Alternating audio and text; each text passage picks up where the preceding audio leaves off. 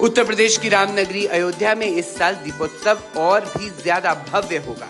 योगी सरकार ने इस दीपावली को अयोध्या में 21 लाख दिए जलाने की योजना बनाई है। यूपी के पर्यटन मंत्री जयवीर सिंह ने बताया कि इस साल वो अपना ही रिकॉर्ड तोड़ने वाले हैं। बीते साल अयोध्या में करीब 17 लाख दिए जलाए गए थे। आपको बता दें कि अयोध्या में इस साल दिवाली बेहद खास होगी। जनवरी में भव्य राम मंदिर का उद्घाटन होने वाला है। ऐसे में इस दिवाली को यादगार बनाने के लिए कोई कसर नहीं छोड़ी जाएगी।